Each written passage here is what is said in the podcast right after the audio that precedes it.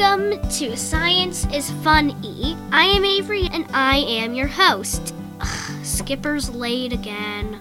Oh, uh, oh, sorry, I'm late. I had a bad dream last night and I couldn't sleep afterwards. Oh, that's too bad. What was it about? Well, I dreamt I was late for the taping of this podcast, and the faster I tried to run, the slower I went.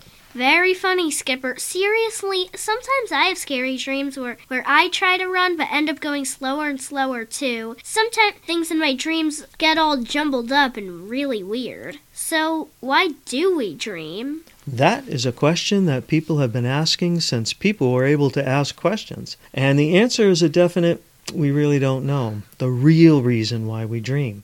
We do have some pretty good theories. What's a theory? Well, a theory is a possible explanation that's backed up by a lot of evidence. Evidence is what points you in the right direction to where the truth can be found. Without evidence, it's just made up stuff. The truth could be anywhere. Cool. So, what are some theories about why we dream? Why don't you do a little research and get back to us? Okay, this is what I found out. Everybody has up to seven dreams every night during a time that's called a REM sleep. What does that mean, REM? Maybe remember every minute? Uh, no, no, no. Uh, really excellent magazine? No and no. REM stands for rapid eye movement. It's a time right after we start sleeping. The eyes are moving around, but our leg, arm, and vocal cord muscles are paralyzed. That's strange. Why are our legs and arms paralyzed? Scientists think it's because the brain is using the same regions to move in our dreams that we use to move when we're awake. They think they're probably paralyzed so we don't go running around while we're asleep. Wow, that would be pretty dangerous and would explain why some people sleepwalk. The brain forgot to turn the muscles off. Yeah, and why some people talk in their sleep too. Cool. What else did you discover? Scientists think that there are three types of dreams that are each different. Like what? Reoccurring dreams are dreams we seem to have over and over again with little changes in them. Well, we all know about nightmares. Those are the female horses that only come out at night. That's not funny, Skip. It's a little funny. Okay, sorry. So, well, it's obvious they are the scary ones, usually because we're worried or stressed out about something in our daily lives. Uh, tell me, did you have a math test the next day when you had your scary dream? Maybe, but I love math. Not.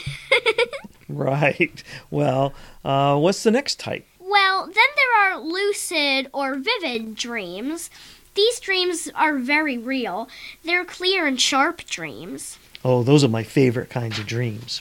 But, Skip, why do we seem to run slower and slower in a dream when we're trying to go faster and faster? Uh, Private, that's a good question. To answer that, we have to know a little bit about how the brain controls your leg muscles when you actually are moving. In order for the brain to know what the muscles in your legs are doing, they have to talk to your brain and let it know what they're doing every second. Remember, you can't pick your nose if you don't know where the tip of your finger is. Skipper, that's gross. But it's true. You can put your finger on the tip of your nose even with your eyes shut. That's because the muscles in your arm are telling your brain where your arm and fingers are at all times. Even when you're asleep, the brain is still working. My brain is still awake even when I'm asleep? That doesn't make any sense. Nope, it's true. Your brain never shuts off. Your brain is still working hard to prepare us for the next day, to get memories going, to filter out all of the things that happen during the day and decide which is important and which isn't important. So, where am I then? You are your mind, and your mind is inside the brain when it reaches a certain level of activity. And you're asleep when the brain doesn't reach that level of activity. And we say you're in a state of unconsciousness. Your awareness or awakeness is shut down. So, again, why do we run slower when we try to run faster in our dreams?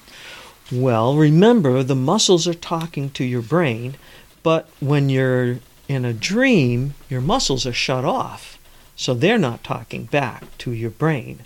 And what the brain is thinking is that your muscles really aren't going as fast as you think they are. So in your dream, you end up running slower, and the muscles are still not talking to your brain. So the brain thinks you're going even slower. What does that mean exactly? The brain decides that you must be running slower. And since there is still nothing coming back, it decides that you must be going even slower. So in your dream, you run slower and slower instead of faster and faster. For example, in the dream, you could be uh, like, Eek, the monster is catching up to me. Help, help. Oops, I'm awake now. Cool. Skipper, I know this might sound a little stupid, but why do we breathe? Private, that is not stupid at all. That's a very good question. When I was your age and asked the same question, the people I asked laughed and said, That's stupid. We would die if we didn't breathe. And then I would say, Yeah, I know that, but why would we die? What is it about breathing that keeps us alive? And why do we die if we don't breathe? Then they would say something like, Well, the blood needs air or oxygen. And I would say, Well, why does the blood need oxygen or air? And then they would say, To stay alive, dummy. Sheesh, what a dope. That sounds kind of sad. Anyway, sounds like a circular argument always comes back to the same point that you started. Right, and it never answers the question. Well, why didn't they just tell you then? Well, because they and most people really don't know the answer. The simple answers they gave, most of which were wrong, were good enough for them. So, do you really want to know why we breathe? Or will a simple answer, that is wrong, be good enough for you? No, I want the real reason, Skipper. That's my girl, Private. You make me proud. Aww. Okay, here goes. The real reason we breathe. Do you know what all living things are made of? Sure.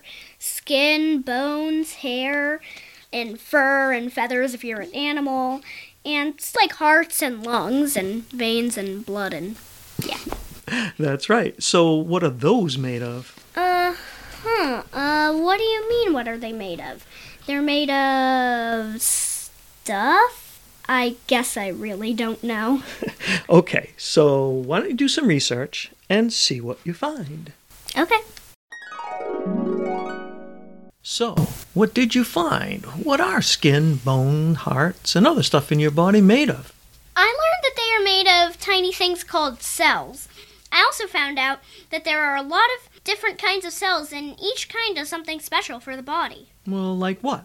Well, muscle cells can get smaller. It's called contracting, and because they are attached to the bones, when they get smaller, the bones move, and that moves our arms, legs, and other parts. Then there are cells in our stomach that make chemicals that break the food we eat into things called molecules. Our body uses them to make more cells so we can grow, move, and for lots of other stuff. Right, good. So, let's go inside those cells. In the cell is a small creature called a mitochondria. A mitochondriac? A creature living inside of me? Ew. It's called a mitochondria, and it used to be a tiny, independent living thing many, many millions of years ago, before there were any large living things. And what made these creatures special was their superpower. Superpower? Really, Skip? Yep, for us living things, it's the most important superpower of all time. You see, the cells of our body and of all other living things run on a molecule called ATP. It's a long word, so let's just keep calling it ATP for short. It's kind of like the gas for your dad's car. Without the gas, the car wouldn't be able to go, and without ATP, the cells wouldn't be able to go either, and would die pretty quickly. Okay, the cells need a lot of ATP, so. Well, this creature can make a lot of ATP as long as it's fed a sugar called glucose and given some oxygen, a gas found in the air. So, how did this creature get inside our cells? Yuck. Well, we think that many millions of years ago, a bigger cell surrounded a little mitochondria and was probably going to break it up for breakfast. Poor little guy. Don't get all mushy on me, Private, hmm. because this is the beginning of the story of how we came into being. You mean we came from that bigger cell? With some exceptions, all living things came from it plants, animals, pretty much everything except for some types of bacteria. So, what happened? Well, for some reason, the bigger cell didn't break it up for food. It kept it alive inside of itself, and it fed it glucose and oxygen. And in turn, the little mitochondria gave the cell all of its leftover ATP, and it makes a lot of ATP. So now that cell can really get around. It can grow faster, get food more easily, it can make more copies of itself a lot quicker. In other words, it did this living thing much better than the other cells. Very quickly, the cell's offspring filled the ocean and began to change or evolve into other types of living things. Like what? Well, like sponges, jellyfish, worms, snails, starfish, then real fish. Then some of those fish evolved into frog and salamander like creatures, some who got really big. They in turn evolved into reptiles, turtles and lizards, and dinosaurs, which evolved into birds and mammals, and some of those mammals, like monkeys and apes, evolved into us. Hmm. Wow, that is the coolest thing I've heard of, but you're always talking about evidence. What is your evidence? Ha! Gotcha.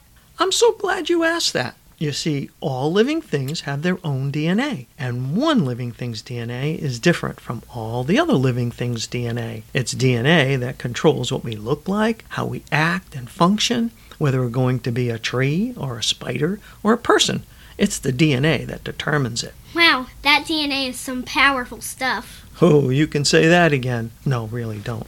So, when Dr. Margulis began to study mitochondria, she found it has its own unique DNA, separate from the cell's DNA. And what that means is that at some point it had to have been an independent, free living creature. Ha! So there. Cool. So, again, why do we breathe? Oh, yeah, I was going to get to that. Remember that our cells need to have a steady and constant supply of ATP to stay alive. Yeah, and the mitochondria make a lot of it as long as, it has glucose, sugar, and oxygen. Right. So when we eat, most of the food we eat gets broken up and turned into, you guessed it, glucose sugar. And every breath we take brings in a lot of oxygen that your blood can bring to all the cells to feed the mitochondria. Wait, you're telling me that we eat and breathe for the little creature that lives inside our cells and not for us? Sounds like we have a spoiled person living inside us. Ugh. Seems so private. We do use a little of the stuff we eat to grow and to replace cells that die off, but most of it is used as fuel for the mitochondria, and they in turn give us ATP to keep on living. We have a mutually beneficial relationship. We give them food, they give us ATP. I guess. I can see why most people just take the easy answer, even though it's most likely to be wrong. Yeah, but remember, those easy answers came hundreds of years before we had microscopes, chemistry, and the technology we use to find out the real answers through science. Yay, science! You got that right, Private. And now it's time for the question of the week. Sorry, folks, I forgot the question of the week last week. But in the first episode, I said there were some things we can only see by not looking at them. I know you think it's crazy to see something without looking at it, but it's not a trick. It's a real thing. And the answer is very, very dim stars. You see, the dimmest stars can only be seen when you look a little to the right or to the left of them, not right at them. The reason is how the inside of your eyes are made. When you look right at these dim stars, the light falls onto the back of the eye on an area called the fovea. The fovea has lots of receptors for seeing color, but no receptors for seeing very dim light. Now, it takes a lot of light to cause a color receptor to work. So when you look right at a dim star, the dim light will fall on the color receptors, but they won't work because there's not enough light. And if they don't tell your brain there's something there, then your brain can't tell you there's something there. So you don't see the star. Now here's the cool part. If you look slightly to the left or right from that very, very dim star, the light will fall on a dim light receptor. And because they don't need hardly any light to work, they will send a message to the brain that there's something there and you will see it. Cool, huh? Try it next time you're outside on a clear night. Find the dimmest star you can from the corners of your eye, and if it's dim enough, When you look right at it, it will disappear, only to reappear when you look a little to the left or to the right. And now you know the things that can only be seen by not looking at them. And now for this week's question of the week. And here it is Muscles can only do one thing. What is it? One thing? I can run and throw a ball. That's a lot of things. Yep, but your muscles can only do one thing. What? Tune in next time for the answer to the question of the week.